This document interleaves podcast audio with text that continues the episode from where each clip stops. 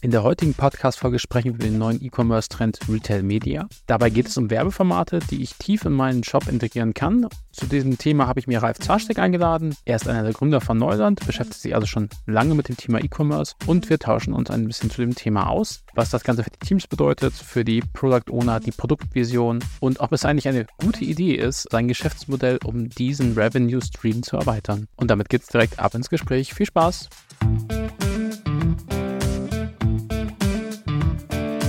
Ein wirklich guter Podcast. Der Neuland-Podcast zu Softwareentwicklung, E-Commerce und Organisation. Herzlich willkommen, Ralf. Danke für deine Zeit. Wir sprechen heute zum Thema Retail Media. Aber bevor wir da ein bisschen tiefer reingehen, magst du dich vielleicht einmal vorstellen. Du bist ja schon der, der die Person, oh, jetzt habe ich gar nicht nachgeschaut, die Person, die da ein zweites Mal in diesem Podcast ist, also neben dem Host. Also willkommen zurück. Äh, trotzdem magst du dich nochmal vorstellen.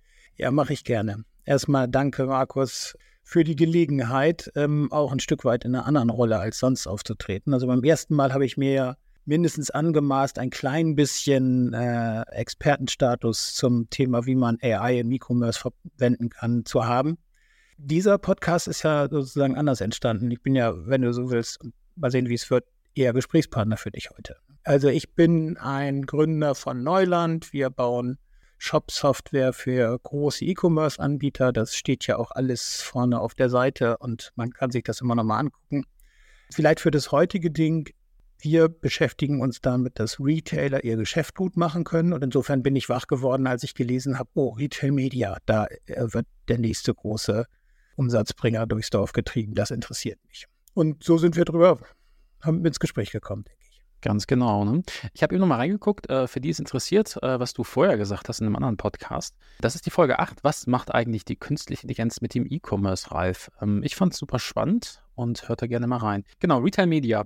Ich bin ein Rewe-Kunde und ich nenne hier heute ein paar Namen. Und zwar bin ich auch ein begeisterter Rewe-Kunde. Und zwar kann ich nämlich bei meinem Rewe hier im Ort äh, den Abholservice nutzen. Und äh, da kann ich quasi online meine Sachen zusammenstellen und muss nur hinfahren, bisschen Geld da lassen und kriege das quasi in den Körben zugeliefert. Das heißt, es spart mir sehr viel Zeit und das finde ich in der Regel gut. Jetzt hat sich aber in der Experience ein bisschen was geändert und zwar bekomme ich tatsächlich immer mehr Werbung reingespült in den Rewe-Shop. Und äh, wer schon mal da geguckt hat oder bei einem ähnlichen Laden, da kaufe ich ja quasi Gemüse, Obst und so weiter. Und dann, wenn ich jetzt nach Joghurt suche, bekomme ich jetzt neben den, den vermeintlich besten Produkten auch Sponsored Links. Und das ist, glaube ich, was man so ein bisschen als Retail Media bezeichnen kann. Ich mache noch ein anderes Beispiel.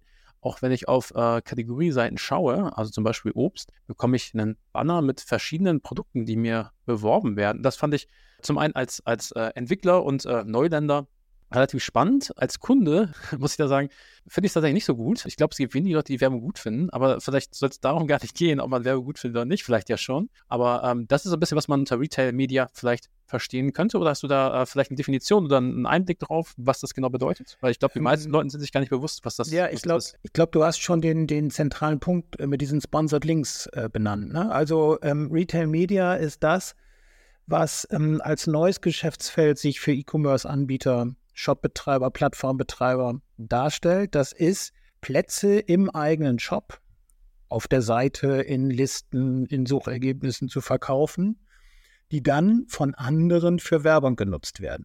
Ja? Nun kennen wir ja, im Einzelhandel gehört ja Werbung zum Geschäft. Also auch Distraction gehört zum Geschäft, auch Verwirrung gehört zum Geschäft. Ne? Also ich kann mich erinnern, große Warenhäuser, Das habe ich mal früher, ich habe ja mal früher als Stadtplaner gearbeitet. Ich fand das total spannend, dass die erstmal, wenn man in den Laden reinkommt, einen total verwirren mit großen Plakaten und großen Wühltischen, was es so früher gab, damit sie dann sagen können, der Typ ist so verwirrt, jetzt bieten wir ihm ein tolles Angebot und dann greift er schon zu.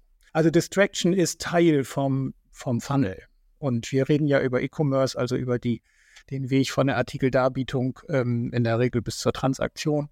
Insofern ist das nichts Neues. Was aber neu ist, dass ich die Plakatwände unabhängig von der äh, Customer Journey oder unabhängig von meinem Angebot jedenfalls prinzipiell verkaufe und das andere mhm. zur Werbung nutzen. Also im Prinzip sagst du nicht, ich habe hier in meinem, wir wollen ja heute Namen nennen, ne? Jetzt sagen wir mal Mediamarkt oder wir sagen irgendwie äh, Saturn oder wenn uns da sonst so einfällt, ich habe hier die und die äh, Telefone im Angebot und ich werbe dafür, sondern vielleicht werbe ich für Dinge, die ich gar nicht im Angebot habe. Ne? Ich werbe für Reisen. Im Umfeld von von äh, Telekommunikationsangeboten.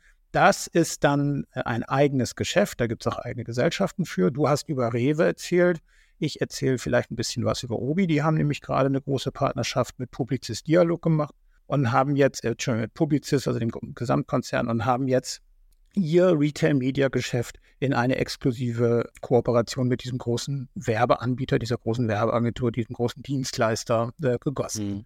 Das ist was, was man aus dem Print kennt.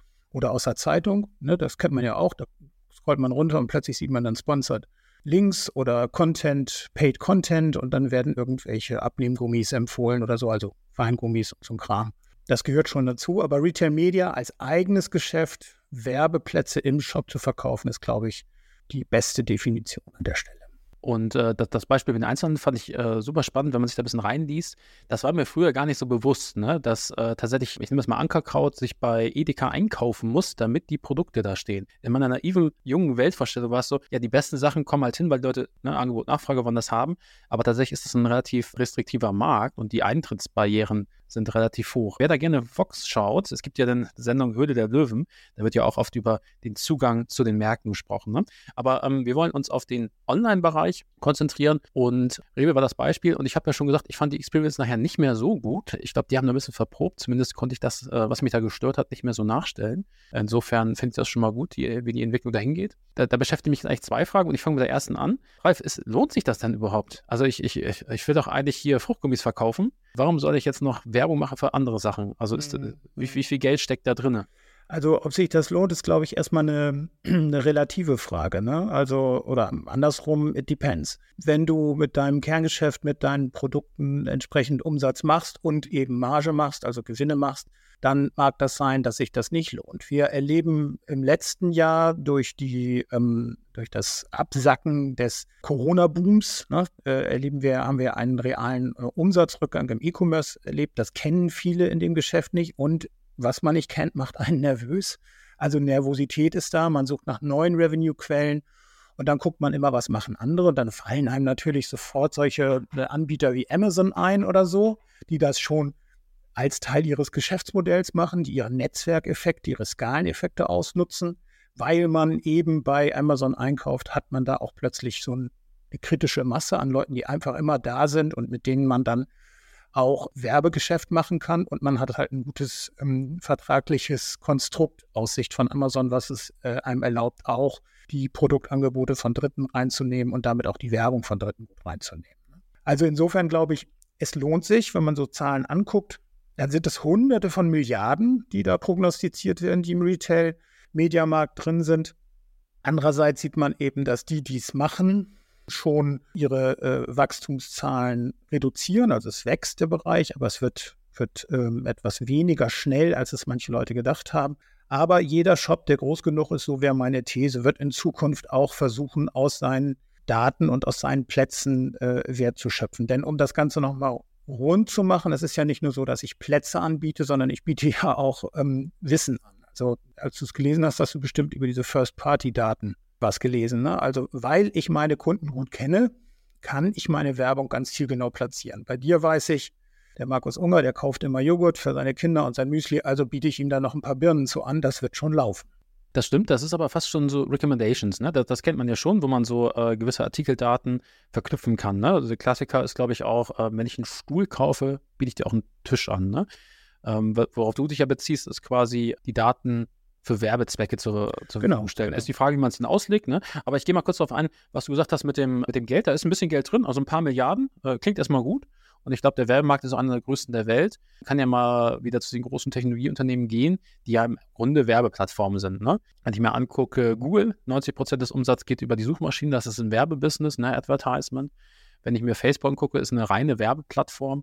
Und auch Apple macht mittlerweile noch keinen großen äh, Umsatz mit Werbung, aber die haben zumindest ihre Plattform, die haben den App Store aufgemacht, um Werbung oben in dem Suchschlitz zu platzieren, ne? Mhm. Da kann man sich darüber unterhalten, ob das jetzt wirklich dann Retail-Media ist, ne? Das ist ja kein Einzelhandel oder sowas, aber ich finde, die Tendenzen sind schon da. Und es ist ein nettes Beibrot vielleicht am Anfang.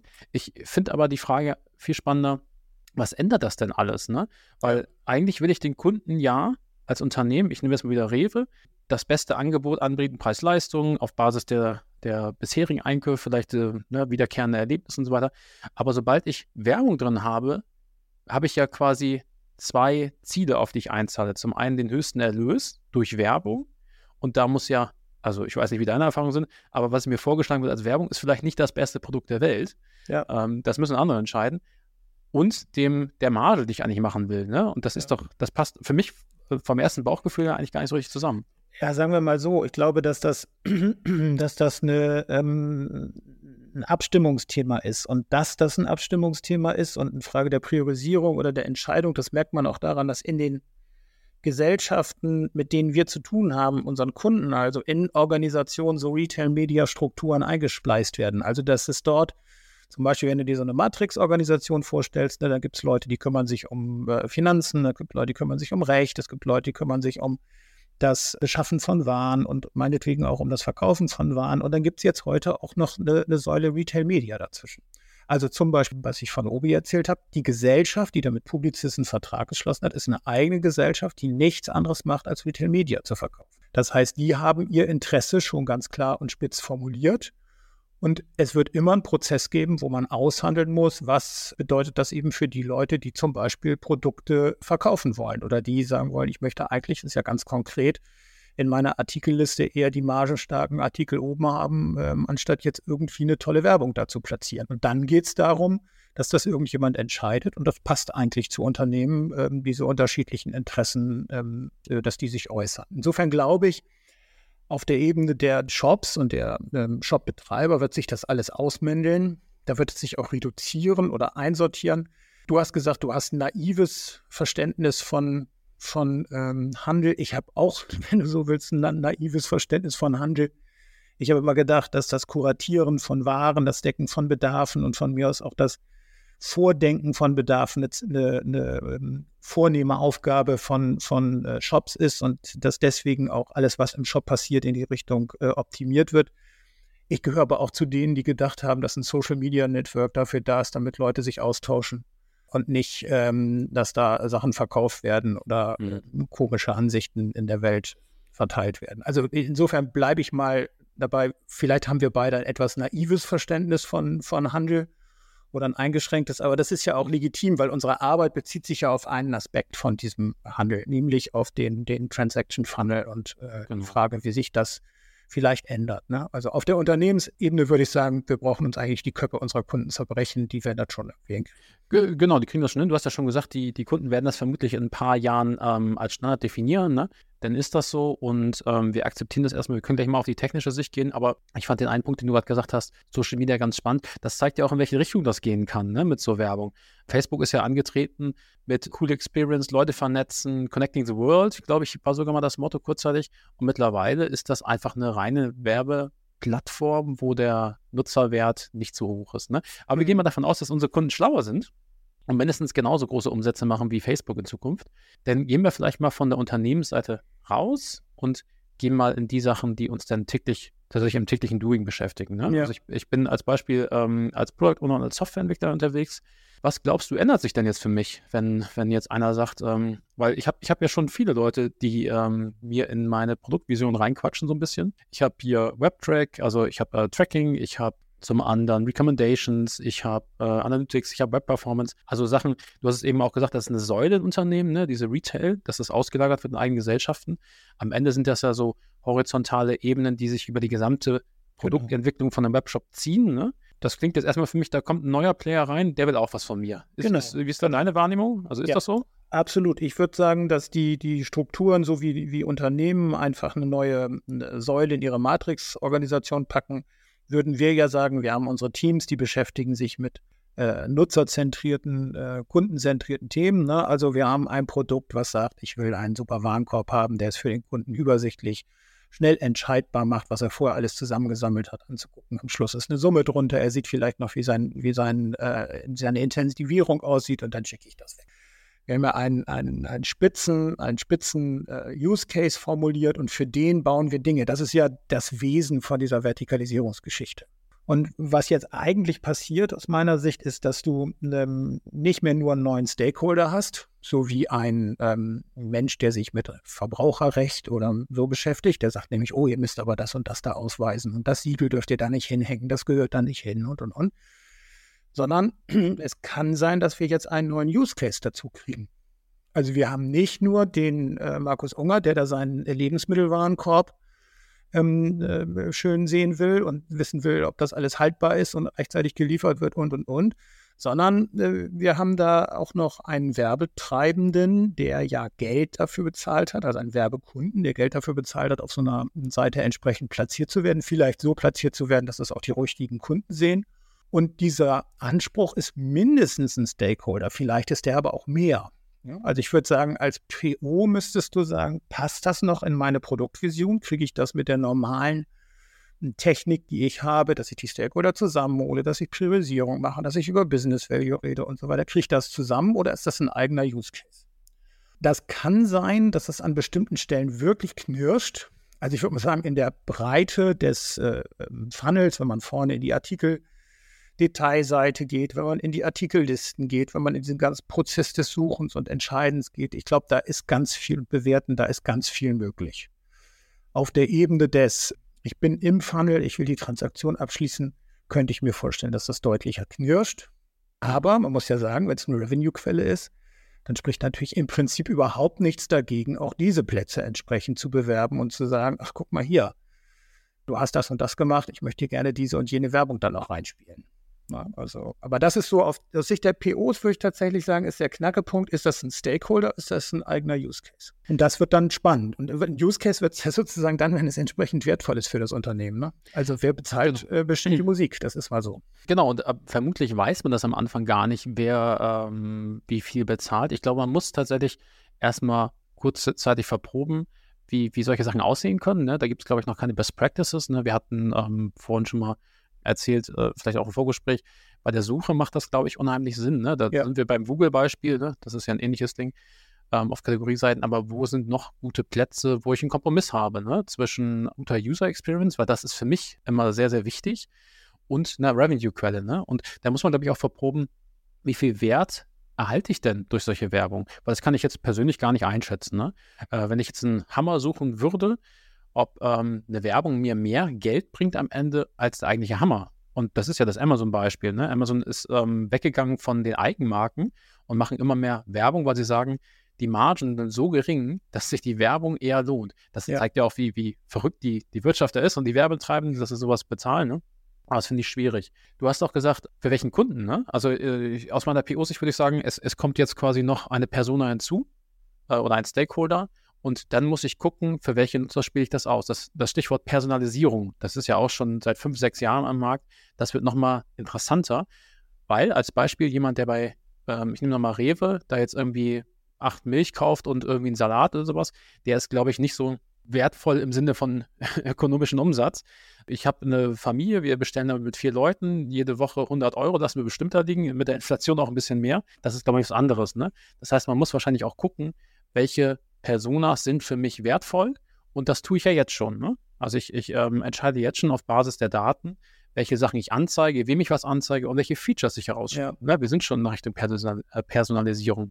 Ich glaube aber, dass du, also ich, ich würde dann etwas, noch einen etwas anderen Füll reintun. Ne? Das eine ist, dass du, du recht hast, dass ich sozusagen rund um das Geschäft, was ich mit dem Kunden sowieso machen kann, noch arrondiere. Ne? Das ist ja die klassische Produktempfehlung. Ich, ich mache da mehr.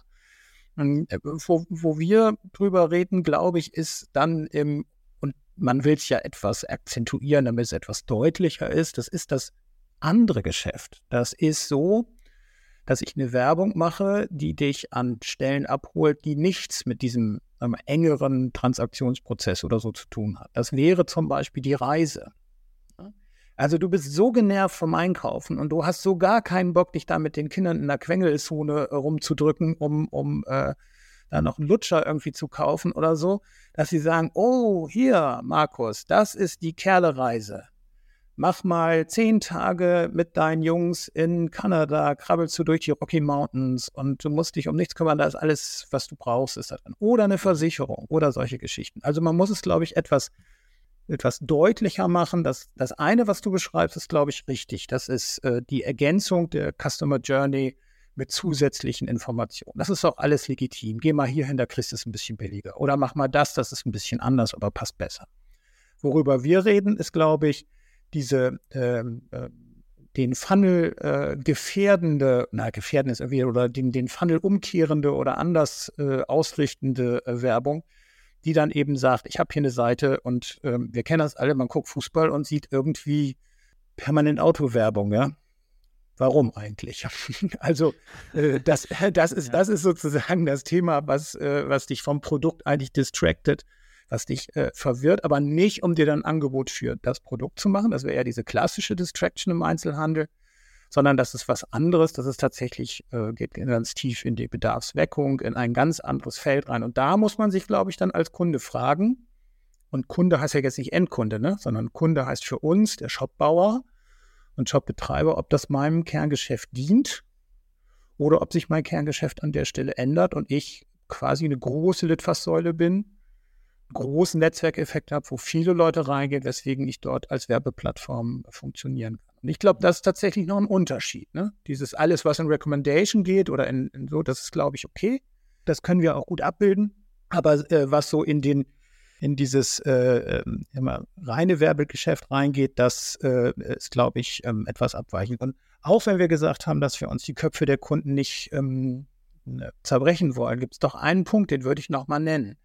Wenn ich mich mit jemandem unterhalte, der sagt, oh, ich möchte aber diesen margenstarken Artikel da reinkriegen oder ich möchte diese zusätzliche Produktempfehlung äh, reinkriegen, dann unterhalte ich mich immer mit Leuten aus dem Unternehmen. Ich unterhalte mich als P O immer mit denen, die auch diesem Use Case verpflichtet sind. Natürlich auch dem Revenue. Wenn ich aber jetzt zum Beispiel diese Seiten, diese Plätze, diese Daten einfach extern verkaufe an andere, andere Werbeagentur oder so, dann bucht jemand einfach diese Plätze. Ne? Dann hast du da Werbung für äh, ein Apartment-Hotel in Doha oder so drauf. Und du fragst dich in Gottes Namen, was soll denn das jetzt? Und an der Stelle wirst du als P O dann schon in Verdrückung kommen, weil du bist ja für dein Produkt, das kennen wir ja, du bist ja für dein Produkt verantwortlich und nicht für irgendeinen abstrakten Gesamtrevenue. Das ist für den Vorstand schön, für dich als P O vielleicht echt nervig und eine schwierige Aufgabe, ne? Das auszuhandeln. Also ich sage dir ganz ehrlich, ich weiß nicht genau, wie das gehen sollte. Ich müsste mir da was Neues ausdenken und ich mache das ja nun schon ein paar Jahre. Ich greife mir das Beispiel auch von, von, weil du sagst Reisen, ne? Also beim Einkauf wird mir eine Reise empfohlen. Das hätte ich tatsächlich gar nicht so als äh, Retail Media vor Ort. Ich habe das tatsächlich im Kopf immer verbunden mit dem Angebot des jeweiligen Shops, ne? Weil sonst bist du ja quasi beim klassischen Werbemarkt, ne? Das, das kenne ich ja auch. Ich äh, surfe auf Booking und kriege dann eine Empfehlung für, na, was ist ein gutes Beispiel, ein Fahrrad. Das hat ja nichts ja. mit dem eigentlichen Urlaub zu tun. Ist quasi losgelöst vom, vom Inhalt. Der Werbetreibende kennt mich, ne? Der hat vermutlich gesehen, ich fahre gerne Fahrrad ähm, und spielt einfach auf irgendwelchen Seiten was aus. Das würde ich jetzt aber gar nicht als äh, Retail-Media sehen, sondern ich hatte zumindest am Beispiel von Rewe und Amazon. Es ist ja so, wenn ich Produkte sehe, die oder mich äh, für einen bestimmten Artikel interessiere, bekomme ich ähnliche Produkte empfohlen, aber sponsored, ne, sind dann höher gerankt und sowas, ne. Genau, da können wir gleich mal drüber schauen, aber ich habe zumindest auch bei Rewe gesehen, dass es da auch einen Banner gibt, dass das von Google administriert wird. Ist aber jetzt nicht integriert in den Shop selber, ne, mhm. Ist einfach oben in der Kategorieseite, wie man so Bannerwerbung kennt, ne? Ja. Ja, das ist für mich nochmal ein Unterschied. Ja, es ist, es ist nachher schwierig zu sagen, wer, wer führt denn jetzt und welche, ja, welches Incentive ist für mich wichtiger als Product Owner. Am Ende muss ich ja, hätte ich ja am liebsten vom irgendwen gesagt, ich weiß gar nicht, ob Umsatz so immer wichtig ist. Du willst ja auch äh, den Longtail haben, ne? Also kurzfristige Sachen sind auch nicht so ideal. Wenn ich sage, ich muss jetzt den höchsten Umsatz machen, ähm, dann mache ich das für drei Monate, danach sind, kommt kein Kunde mehr wieder. Mhm. Das ist ja auch nicht so ideal, ne? Mhm. Also ähm, ja, finde ich noch schwierig. Ähm, aber vielleicht ist das ähm, ein gutes Learning für uns oder eine, eine, eine gute Aussage. Also wenn wir mit unseren Kunden über Retail Media reden, dann müssen wir eben über diese ganze Bandbreite reden. Ich, ich weiß tatsächlich auch nicht, ob diese Versicherung oder äh, eine Reise oder so, ob das, ob das das ist, was ich, äh, was dann am Ende unter Retail Media läuft oder eher das, was du gesagt hast, was näher am Use Case ist.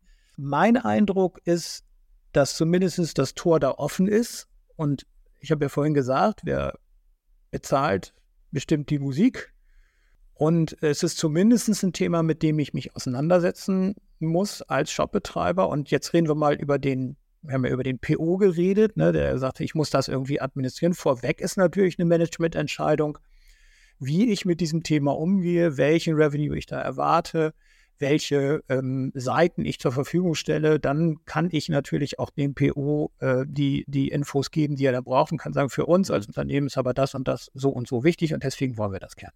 Genau, ich, ich weiß gar nicht, ob das Unternehmen selber die Seiten so freigeben muss. Ich glaube, es muss eine, Grenz, äh, eine Entscheidung sein. Wir wollen das ausprobieren, dann müssen die jeweiligen P Os halt gucken, wo das platziert werden kann und genau. ne, den, den Produktwert halt steigern, wie auch immer ja. das dann aussieht. Ne? Genau. Aber ich glaube, also um, um nochmal in unserem normalen Teambereich, du hast ja vorhin gesagt, was heißt das für mich als Softwareentwickler? Das kann ich immer gar nicht beurteilen, weil ich ja gar keiner bin.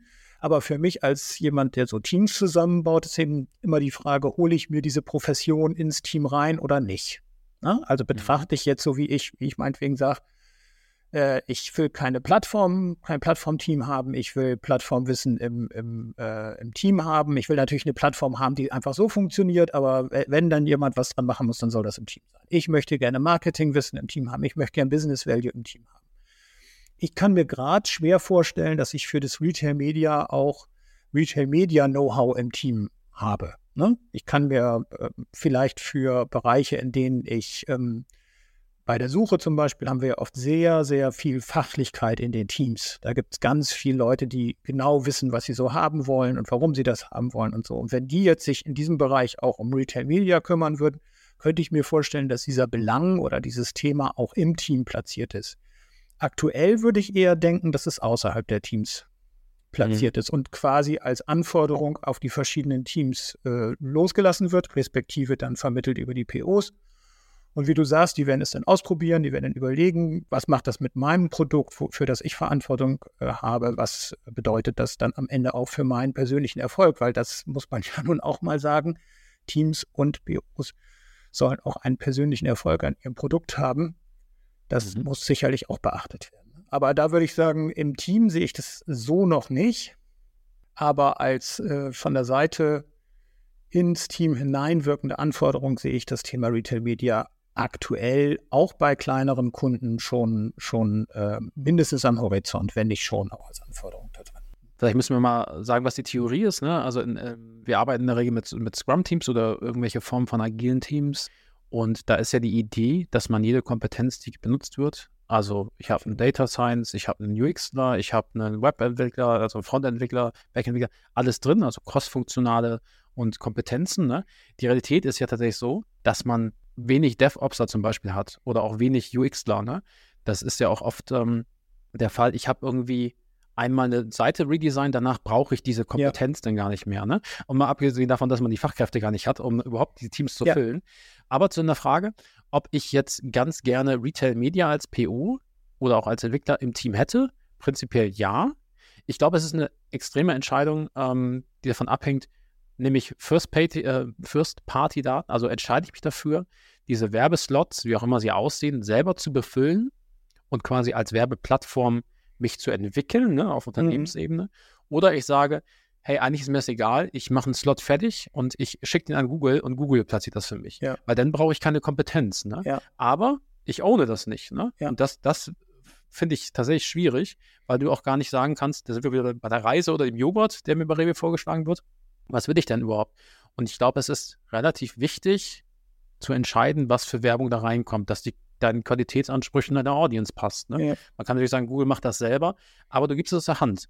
Ich habe jetzt nie gehört, dass wenn man was, was man an Google und Amazon gibt, dass da langfristig gute Erfahrungen bei sind. Ne? In der Regel ist das so, man macht das und am Ende heißt es, oh Gott, wie konnte das passieren, dass Amazon mal wieder Marktführer ist und uns quasi die Marktanteile auffrisst. Ne? Ja. Ich, ich hätte es, wie gesagt, ich hätte es einfach verprobt, ähm, aber ich würde da hinweisen, der Revenue, auch wenn der kurzfristig bei Werbepartner wie Google höher ist, will man ja das Ownership nicht aus der Hand geben, ne? Weil dann kannst du am Ende nicht mehr entscheiden.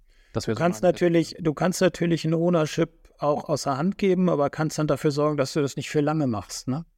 Also du könntest zum Beispiel sagen, äh, ich habe jetzt hier keine Vertragsdauern, die äh, drei, vier, fünf Jahre oder so sind. Ich weiß nicht, wie diese Verträge aussehen, aber wenn ich mir äh, vorstelle, ich kaufe sowas ein, dann würde ich das natürlich so machen, als äh, jemand, der Werbeplätze verkaufen will, dass ich da lange die Hand drauf habe.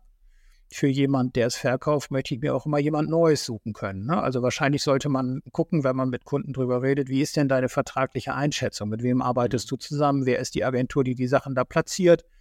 Willst du das selber machen oder soll das zum Funnel passen? Wenn ja, dann sollten wir das lieber machen. Ist das was anderes, dann mach es lieber durch jemand Drittes. Also wir merken doch so ein bisschen, glaube ich, wenn wir, wir, wir sind ja, wie gesagt, nicht Experten im Moment dabei, aber wir sehen oder merken, wenn wir drüber reden, man muss ein Stück weit Experte werden, damit man mit dem Kunden, mit unserem Kunden, also mit unserem Shop-Kunden da sprachfähig ist, damit wir nicht von, von zwei unterschiedlichen oder drei oder vier unterschiedlichen Sachen reden.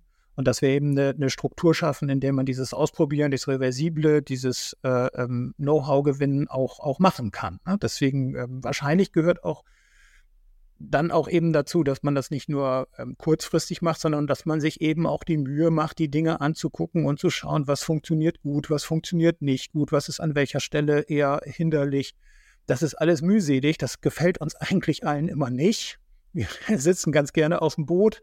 Das segelt schön am Wind und alles ist fien, ne? Sondern äh, wir müssen uns damit beschäftigen. Scheint auf jeden Fall ein Thema zu sein. Ähm, mehr aber so werden wir darüber reden. Das ist ja am Ende auch die Stärke. Ne? Also ich kann ja einen Entwickler oder einen P O in ein Team schmeißen und der kann sofort programmieren oder Tickets schreiben. Aber diese fachliche Kompetenz, die du ja beschreibst, ne? ähm, die wächst ja mit der Zeit und das macht ja so ein Team so wertvoll und eine Teamkonstellation. Ne? Mhm. Insofern bin ich da gespannt und wir sind so ein bisschen schwarz-weiß, habe ich das Gefühl. Also Google oder eigene, es gibt auch einen Mix. Ne? Und da nehme ich auch wieder Rewe als Positivbeispiel. Die haben auf ihren Kategorieseiten ja diese, diese, kan- äh, diese Banner. Und da kann ich nicht reingucken, ob das alles äh, jetzt hier A B Test ist und verproben. Ne? Ich kenne tatsächlich auch Entwickler, die bei dem Rewe ähm, I T Service arbeiten, also als Entwickler. Und die sind, machen da echt einen guten Job. Am Ende ist es vielleicht so, dass es einen Mix gibt. Ne? Dass ich sage, ich habe so bestimmte Plätze, die gebe ich einfach raus, da ist es ja. mir egal. Aber diese tiefe Integration in den Shop, wie in äh, Kategorieseiten, also die Slots oder zum Beispiel äh, bei der Suche, die sind mir zu wichtig. Und da werde ich mich selber drum kümmern. Und man muss das, glaube ich, ausprobieren. Ne? Du hast ja schon gesagt, ich glaube, ähm, eine der Stärken von, von so agilen Teams und auch von, von uns als äh, I T Dienstleister ist halt diese Agilität, Sachen auszuprobieren und sich da tief reinzufressen. Ne? Weil das ist einfach, glaube ich, auch ein Modell der Zukunft. Ist, glaube ich, aber immer eine Frage des Shops, der, der Vision des Shops, der Audience, wie, wie nachher sowas aussehen kann. Ne? Und das ist ja die ja. Kunst, das herauszubekommen. Ne? Vielleicht auch noch ein Gedanke, den wir ja dann da ähm, übertragen können aus den Erfahrungen, die wir sonst so gemacht haben. Also du hast ja jetzt viel von Ausprobieren gesprochen. Ich habe gesprochen von, von kurzen Rhythmen und von ähm, vielleicht lieber nochmal nachdenken und, und so. Bewerten kann man das Ganze ja nur, wenn man sich die Wirkungen anguckt. Also ich glaube, dieses sich damit bescheiden, dass man sagt, ich habe den Eindruck, das hat ganz gut funktioniert. Oder äh, aufs Konto zu gucken und zu sagen, ja, was willst du denn? Hier unsere Einheit hat uns doch so und so viel Umsatz in den Shop gespült äh, durch, äh, durch Werbeplakate. Das ist doch alles super. Da, glaube ich, gehört dann nochmal was hin wie sorgfältiges Anschauen der Daten, äh, nicht arbeiten mit zu hoch verdichteten K P Is, sondern tatsächlich den Wertbeitrag anzugucken und sich zum Beispiel mal anzuschauen, was passiert denn tatsächlich mit dem Klickpfad, wenn man solche Werbung da schaltet. Also tief rein, was mir schon klar ist, das ist schon oberhalb, das kennst du ja auch, wenn du als P O arbeitest, wenn du da anfängst mit, mit, mit äh, echten Daten zu arbeiten, dann sagen die immer, nee, nee, nee, nee, was heißt denn das im Kern? Ne? Also das, dieses Verdichten gehört natürlich dazu, aber ich glaube, gerade wenn man sich so ein neues Geschäftsfeld aufmacht, sollte man ähm, in der Lage sein, die Wirkungen auch zu beschreiben. Heißt für uns zum Beispiel, dass wir das, ähm, was da an Daten entsteht, auch sorgfältig angucken und äh, ähm, auswerten und für unseren Kunden, für die Fachabteilung, für die Leute, die sich damit beschäftigen, vielleicht sogar eben bis rauf zu den wirklichen Entscheidern auch verfügbar zu halten. Und da, denke ich, könnten wir auch ein bisschen besser werden, weil wenn man sich nur um den Funnel kümmert, dann sind die K P Is ziemlich simpel. Mhm. Ne? Dann sagt man irgendwie, ja, wie sieht es aus mit der Conversion und was sind es für Absprungraten und bibabo. Aber jetzt müssen wir sagen, springen die dann alle zum Beispiel zu dem Reiseangebot ab? Dann wäre es ja super. Das wäre ja dann vielleicht nicht gut für unseren Tunnel, äh, Funnel, aber das wäre fürs Gesamtunternehmen oder für den Werbeplatz gut und den könnte man dann noch teurer verkaufen. Also insofern äh, muss man sich, glaube ich, mit den Daten beschäftigen. Das bringt mich zu diesem Punkt der First-Party-Daten. Also für die Agenturen scheint es interessant zu sein, dass die Daten, die man als Händler hat, eben eine hohe Güte haben. eine hohe, hohe Güte. Man weiß, was die Leute bezahlen, gerade wenn du im Distanzhandel unterwegs bist. Du weißt, ob die Leute gute Kunden sind, ob sie irgendwie Außenstände haben et cetera. Das heißt, man kann da ganz viel machen, aber ich würde das Gold nicht einfach so wegschmeißen. Ich würde dieses Gold aus Sicht unserer Kunden tatsächlich als Asset benutzen. Und insofern würde ich äh, ta- dafür plädieren, dass wenn man mit diesen ähm, besonders wertvollen Daten arbeitet, man auch sorgfältig damit arbeitet. Wir lassen mal den ganzen rechtlichen Sums weg, ne? Mhm. Ob man das alles so verwenden darf und ob ich dann sagen darf, ich biete dir jetzt eine Krankenversicherung an, weil ich weiß, dass du ein abes Bein hast oder so. Das ist ja, das wird, das wird ja relativ schnell ziemlich heikel, ne? Du musst aber spezifisch sein, weil du sonst nur allgemeine Werbung machst und die bezahlt dir jeder genauso gut oder genauso schlecht wie vorher. Du brauchst den ganzen Apparat nicht. Aber First-Party-Daten sind Gold, First-Party-Daten sind Vertrauen. Und jetzt bleibe ich mal bei meinem konservativen Verständnis von, von Handel. Ich möchte gerne, wenn meine Hüften ein bisschen runder sind als normal, zu meinem Herren-Oberbekleidungsverkäufer gehen können. Der soll sagen, Mensch, Ralf, ein bisschen weniger essen wäre ganz gut, aber ich suche dir einen schönen Anzug raus, der passt. Das möchte ich gerne haben. Ich möchte gerne dieses Vertrauen äh, haben, dass ich da hingehen kann und der mich nicht lang macht und auf die Straße rausrennt und sagt, hey, die Jungs von Almaseet, kommt mal her, ich habe einen Kunden für euch. Das wäre mir nicht recht. Und mhm. das zum Beispiel muss gewährleistet sein. Das heißt, ich muss die Verfügung über die Daten behalten. Das komplett zu verkaufen, wäre ich sehr unglücklich als äh, Dienstleister und hätte das Gefühl, kann schräg werden. Das auf jeden Fall, ne? Vor allen Dingen Daten sammeln, das kriegt immer jeder hin, aber so ein Vertrauen aufzubauen ist, glaube ich, relativ schwierig und langwierig und Vertrauensverlust durch irgendwelche komischen Werbeslots, sage ich jetzt mal, äh, das geht relativ schnell, ne? Ja. Aber das klang bei dir schon fast wie so ein Abschluss. Ich nehme das mal auf und ähm, packe da auch nochmal ein Fazit rein. Ich glaube, es ist ein interessanter Markt. Als Unternehmen muss man, glaube ich, für sich selber entscheiden, möchte ich das überhaupt? Ähm, ich, ich kann mal das Beispiel sagen von so Streaming-Anbietern, Netflix und Wow und Amazon und so weiter. Die waren immer, die, die zahlst du, dann kannst du werbefrei etwas sehen. Das war der U S P, ne?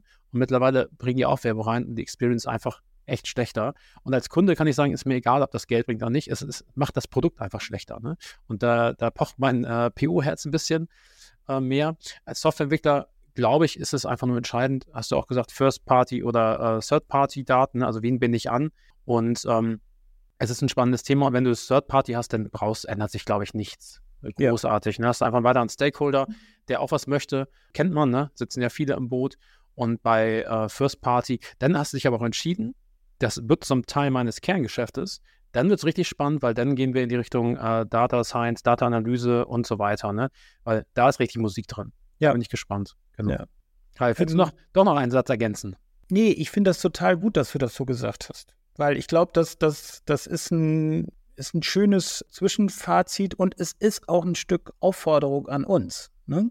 Also an uns als äh, Dienstleister, uns mit dem Thema auseinanderzusetzen, da nachzufragen, danach zu haken und nicht nur zu überlegen, wie man das am besten abwickeln kann. Das finde ich auch wichtig, ne? Weil nur weil ich ein bestimmtes Verständnis von äh, Handel als äh, Kunde habe, heißt das noch lange nicht, dass das, das alles bestimmt und entscheiden sollte. Aber ich finde, wir müssen da im Gespräch bleiben. Insofern bin ich selbst ein bisschen überrascht von der, von der Folge, weil für mich war das so, dass ich dachte, naja, mein Gott, das ist ein bisschen so wie Werbung. Hast du schon gesehen, da gibt es alles und so. Und jetzt im Gespräch ist mir nochmal klar geworden, was das aufmacht. Und ich ahne, dass wir mit echten Experten in dem Bereich, weil ich würde mich nicht als Eicher sehen, mit echten Experten im Bereich wahrscheinlich noch ein paar neue Folgen machen werden zu dem Thema, weil das unsere Kunden schon wird verändern können und weil manche sich vielleicht äh, verändern müssen. Ich weiß es nicht so genau, aber ich habe jetzt mehr Fragen als Antworten, würde ich tatsächlich sagen, aber das ist nicht schlecht. Mir gefällt das und ich würde mich freuen, wenn ich mal irgendwann äh, bessere Antworten kriege, als die, die bei mir im Kopf rumschwirren. Perfekt, das ist ja quasi der Aufruf. Äh, wenn jemand die Folge hört und gerne noch über das Thema reden möchte, gerne melden. Das Angebot geht natürlich auch an ähm, diverse Kunden raus. Wir, wir haben da als Neuland auch Bock drauf, als Entwickler Lust drauf und ich glaube, das ist ein super spannendes Thema, was immer mehr Gewicht hat. Wie gesagt, Amazon und so nutzen das schon. Ich glaube, fast jede große Plattform hat das. Also die Amerikaner ja. sind uns da leider mal wieder voraus. Die haben auch mehr Daten als wir. Gut, die sind auch nicht in Europa, die können ein bisschen mehr machen. Aber wir nehmen die Herausforderung an. Wenn euch die Folge gefallen hat oder euch Feedback habt, schreibt gerne eine Mail an podcast at neuland dash b f i. Ähm, von Ralf kann man sicherlich auch auf LinkedIn was sehen oder auf dem Neuland-Blog, da bist du auch regelmäßig aktiv. Vielleicht ja demnächst mit einem Retail-Media-Blogbeitrag. Wir schauen mal, was da kommt. Und ansonsten würde ich sagen, danke für deine Zeit, Ralf, und dann bis demnächst, ne? Ja, und danke für die Gelegenheit. Hat Spaß gemacht, beim Reden zu denken und beim Denken zu reden. Gerne. Bis dann, ne? Ciao. Ciao.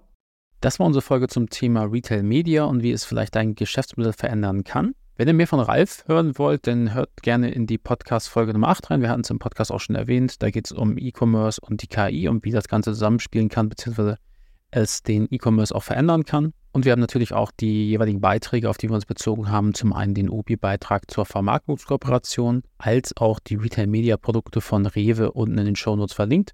Da kann man ein bisschen sehen, was in dem Bereich zumindest bei Rewe geht. Und wenn ihr vielleicht Lust bekommen habt, euch zum Thema Retail-Media mit uns auszutauschen, dann schreibt gerne Mail an podcast at neuland dash b f i punkt de. Schaut auf unserer Webseite vorbei, neuland dash b f i punkt de.